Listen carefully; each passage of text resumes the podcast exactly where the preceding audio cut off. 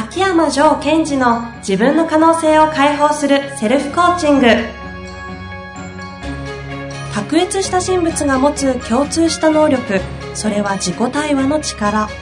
ポッドキャスト自分の可能性を解放するセルフコーチングは上場企業から中小企業までエグゼクティブコーチングトレーナーとして人材開発を行ってきた秋山城賢治がビジネスや人生で役立つセルフコーチングの技術について分かりやすく解説します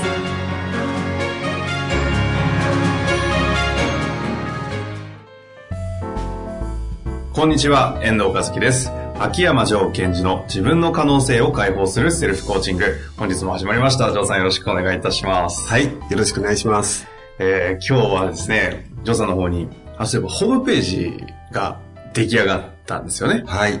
できました。それとともに、すごく質問が来てまして、はい。なので、せっかくですのでね、あの、質問をご紹介して、それにお答えいただきたいなと思っております。はい。わかりました。はい。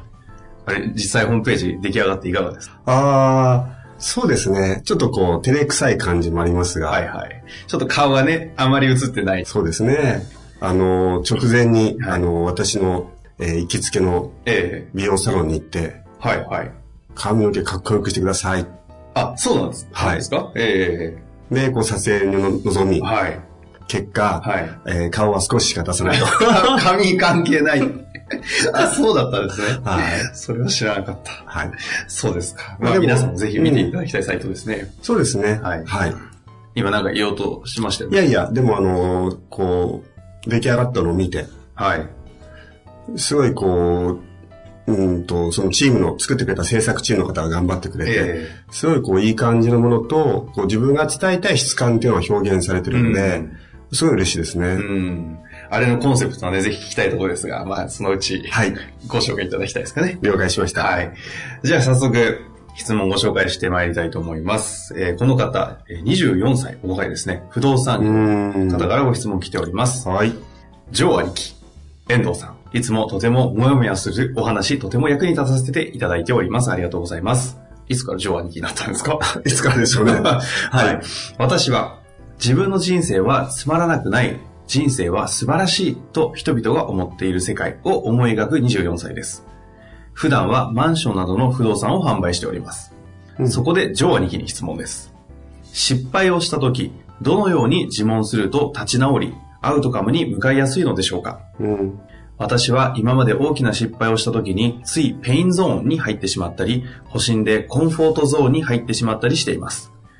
自分の希望としてはスムーズに oh no ゾーンに入りたいのですが、うん。どうかこんな私にアドバイスをお願いいたしますというご質問です。はい。はい。素晴らしいですね、その、この方は。素晴らしいですか？うん何が素晴らしいですか？まず、今のお話を聞いて、はいこの方がこう、受け取っていることとか、まあ自分の中に入れてる前提がいくつかあって、うんうんまず、えー失敗した時にどのように、まあ、自問すると立ち直るでしょうかと。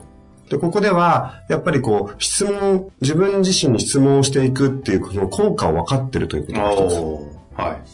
えそれから、こう、自分がその中でアウトカムの方に向かっていくことが重要なんだってことも分かってるというところで素晴らしいですね。もうずっとね、ジョーワールドというか、ジョーさんがお伝えしている、うんその世界観が非常にこう受け取ってもらっているというかね、はい。そんな印象を受けました。そうですね。そして、まあ、あの、最後に言っていた、その、ペインゾーンとか、コンフォートゾーンとか、 oh no ゾーン。まあ、これは、えー確か、ポッドキャストの17回かな。よく覚えてますね。はい。さっきちょっとチェックしました。ああ、そうなんです。はい。はい。時にお伝えした内容ではあるんですが、まあ、皆さんもそれを参考にしていただければいいんですが、はい。この方が、その、今自分がペインゾーンだなとか、コンフォートゾーンにいるんじゃないかなと。いうところも、こう、自分の中で確認しようとしてるおーというところが素晴らしいですね。ちなみに、あの、ぜひね、17回でちゃんと聞いていただきたいと思うんですけど、はい。話を進める上で、簡単に、その、なんとかゾーンの説明って、ああ、そうです皆さんにぜひしていただきたいなと思うんですけど。。はいえっと、これは、え挑戦者の3つのタイプというところでお話したんですが、はい。まあ、挑戦するときに、まあ、そのコンフォートゾーン。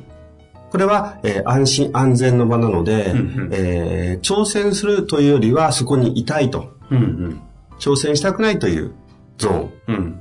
で、えーペインゾーンっていうのは、その、挑戦をするということが行き過ぎてしまって、その自分の痛みになってしまうという。うん。まあ、自分の中で無茶をしすぎというゾーン。なるほど。大脳ゾーンっていうのは、まあ、程よい、こう、ドキドキとワクワクの中でチャレンジしていく。うん。まあ、おーのーみたいな形で、こう、自分がチャレンジしていく成長ゾーン。はい。で、この3つの中では、挑戦するときには、最後にお伝えした oh no ゾーンが、こう、いいですよっていうお話でした。あ、 oh no ゾーンがいいっていうことなんですね。つまりこの方もそれはちゃんと分かっていて、そうですね。自分自身がペインゾーンに入っちゃったり、コンフォートゾーンでちょっとこう、自分に甘いというか、保身に行っちゃってるっていうことも、認識は自分自身でされているとそうですいう感じの質問ですよね。で、あの、その素晴らしい点と、もし、万が一、この方が、そのペインゾーン、コンフォートゾーンっていうのをこう繰り返してるとするならば、はい。そういうパターンを繰り返してるというコンフォートゾーンにいるのかもしれません。うんうんうん。ああ、そういう見方をするすねもしその同じことをずっと繰り返してるんであればということですね。なるほど。で、あの、この方の質問は、あの、失敗をしたときに、どのように自分に問いかけをすると立ち直り、アウトカムに向かいやすいでしょうかとはいいうことでしたね。この質問自体は、いい質問なんですか？い、やーこれは、あの、アウトカムを意識してるということで、いい質問ですよね。そうですよね。アウトカム。じゃあ、いい質問とは、うんアウトカムに向かう質問でしたっけ？ですから、この方が私にこういう質問をしてきてくれること自体、もうアウトカムの方に向いているわけです素晴らしい24歳なわけですね。はい。えっ、と、ちなみにこの質問のアウトカムは何だと思います、その、この質問の。こちらに質問しちゃいますか？はい。この方のこの質問、失敗をしたとき、うん。どのように自問すると立ち直り、アウトカムに向かいやすいでしょうか？のアウトカムですか？はい。アウトカムに立ち向かう、そっちに向くことじゃないんですか？その通りです。あ、よし。はい。で、どうすればいいかって話ですよね。そうです。ね。で、まずですね、えーいくつか角度があるんですが、えー失敗をしたとき、人は何をしてるかということですよね。失敗をすると人はその後何をしてしまうかという。うん。何をします？人は。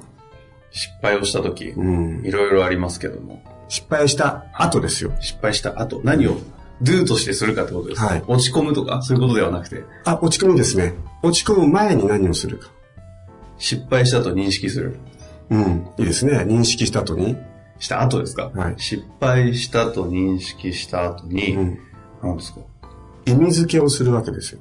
その失敗に対して。おー、はい、はい。で意味付けをして、その意味に対して落ち込んでいくんですね。うん、うん。うん。という、こう、人のメカニズムがあるわけですよ。うん。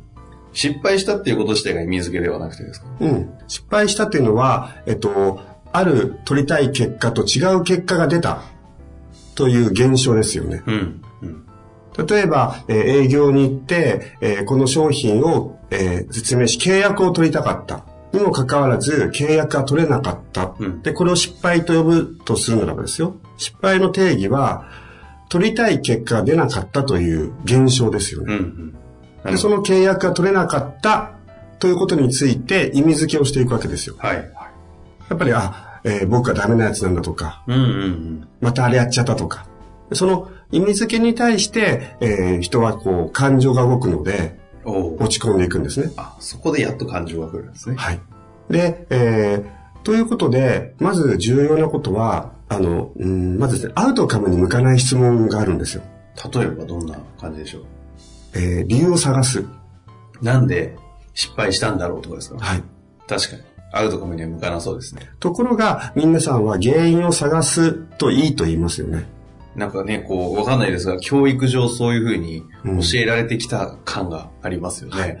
えっ、と、失敗をしたと。したら失敗した原因を特定し、改善しようと。うん。まあ、やり方としては、なくはないんですが、ほうほう私的にはあまり使わないですね。はい、もうジョンさんの場合だと、そういう時はどうされるんですか、うんはい。では、えっ、と、まあ、この質問の方の、への回答になってくるとは思うんですが、うん一つは、失敗をしたとはい。いう時に、えーまずは、事実考え気持ちっていうところにもありましたが、事実として何が起こったのかっていうことを認識します。うん、うん。先ほどの例で言うと、営業に行った、え契約を取りたかったんですが、契約を取れなかったと。はい。事実。うん。で、えーその、契約を取れなかったという時に、えっと、何が起きたんだろうとうん、うん。いうふうな問いかけをしてください。何が起きたんだろう何が起きてるんだろうとか。それ自分の中ではなくて、うんその営業が取れなかったっていうことは何が起きたんだろうって問いかけるんですか？えっとですね、失敗をしたと自分が認識した後に、何が起きてるんだろうとうん自分に問いかけをします。はい。ちょっと一つなんかこう、今のケースでパフォーマンスじゃないですが、見せてもらった例えばどんな感じですか？あー例えば契約を取れなかった。はい。で、自分がこう、なんかすごい落ち込んでるとしますよね。うんと今何が起きてるの？うんうん。っていう質問をします。はい。それをた例えば紙に書くとすると、うんえ僕は今営業に行ったと。で、期待をしてたんだけども、無限に断られた。うんもうそうそう、断られたんだよと。で、何が起きてるの？えっと、なんかすごい悔しい、切ないとか、うん。うんなんかこう、落ち込む、うん。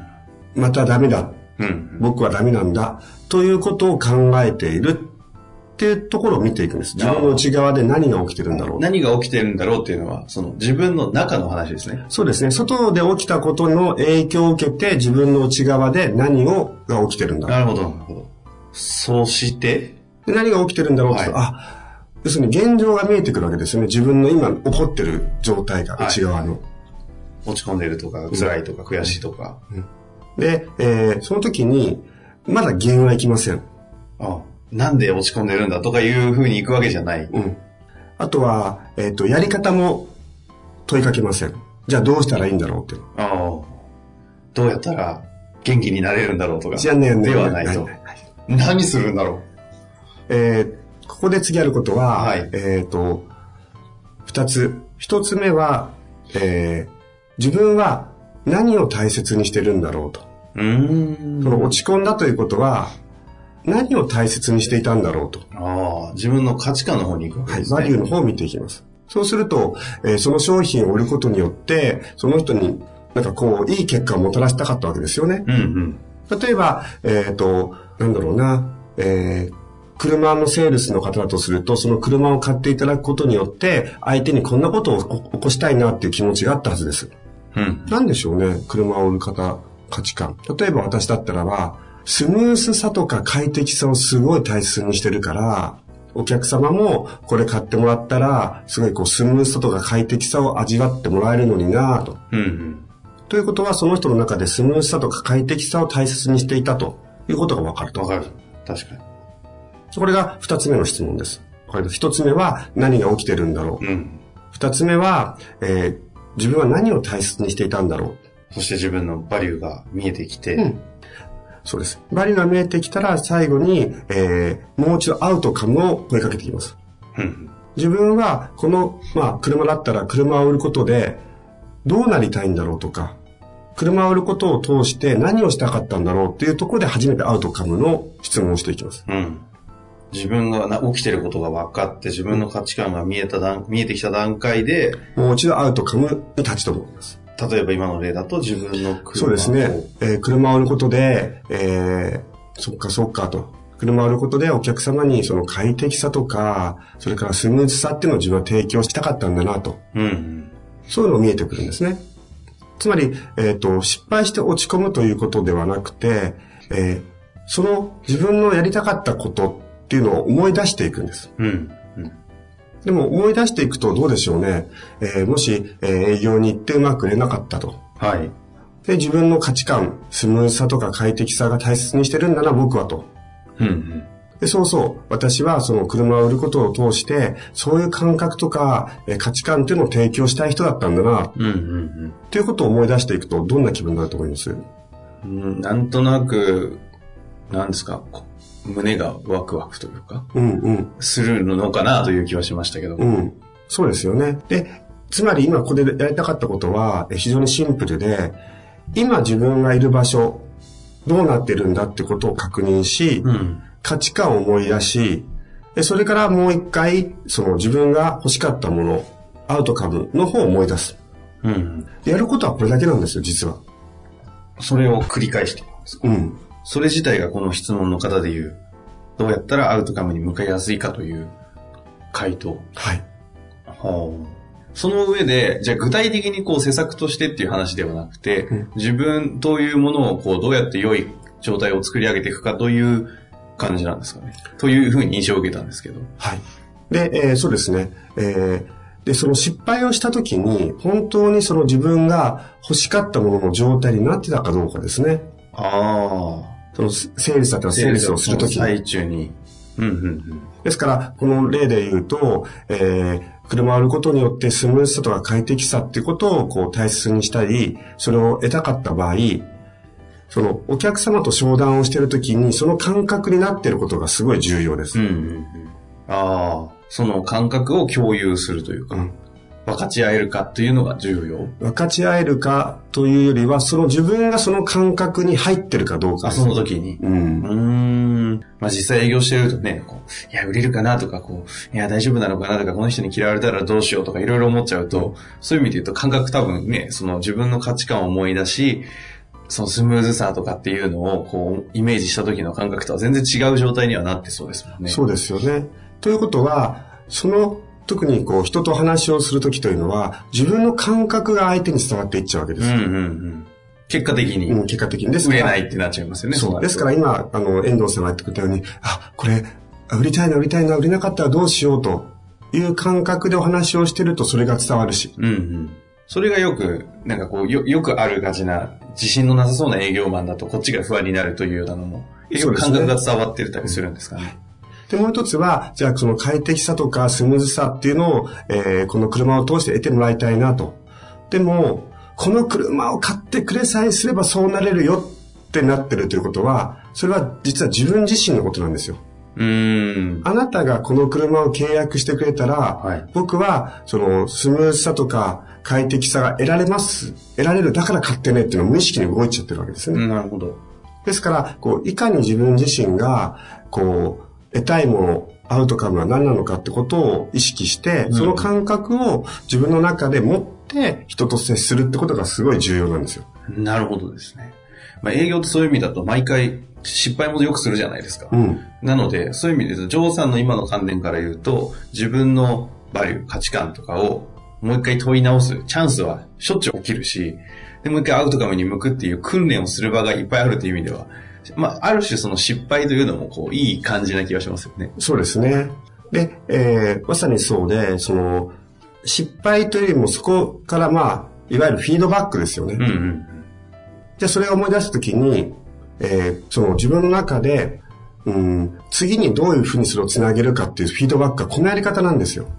その原因を探って改善するというのも悪くはないんですが、私的に言うと、えー現状を知って、えそこからアウトカムをもう一度再確認していく。うんそうするともう内側の状態が変わっていきますからね。